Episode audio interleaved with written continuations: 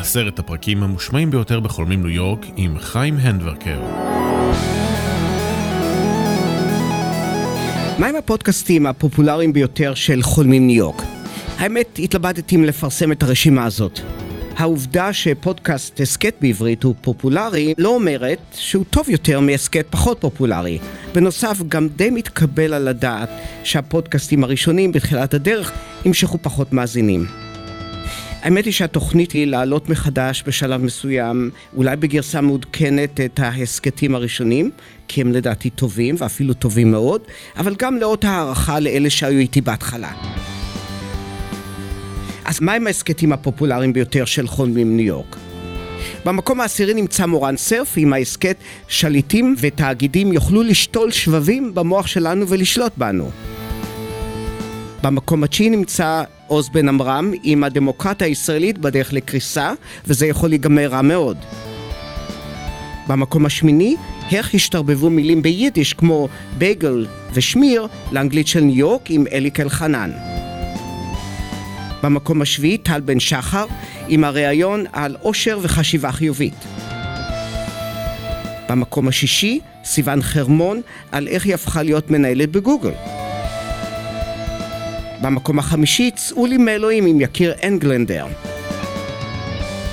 במקום הרביעי נמצאת שוב סיוון חרמון עם הפודקאסט השני שלה, והפעם פיטרו אותי מגוגל.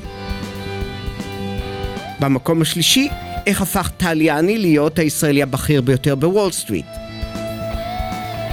במקום השני, מה הישראלים לא מבינים בנוגע ליהודים האמריקאים עם גידי גרינשטיין. הפודקאסט הזה היה הפופולרי ביותר שלנו במשך תקופה מאוד ארוכה. ובמקום הראשון, ההסקט שרק העלינו אותו לפני מספר שבועות, והפך להיות פופולרי ביותר, והוא מופץ באופן מטורף. ושמו, אתם חייבים להאזין למה שיש ליאנה שכטרמן להגיד על התנהגותם של הישראלים מול האמריקאים. כן, יאנה, ההסקט שלך, העוסק בכל השגיאות שאנחנו עושים כאן בארצות הברית, הוא הכי פופולרי כרגע.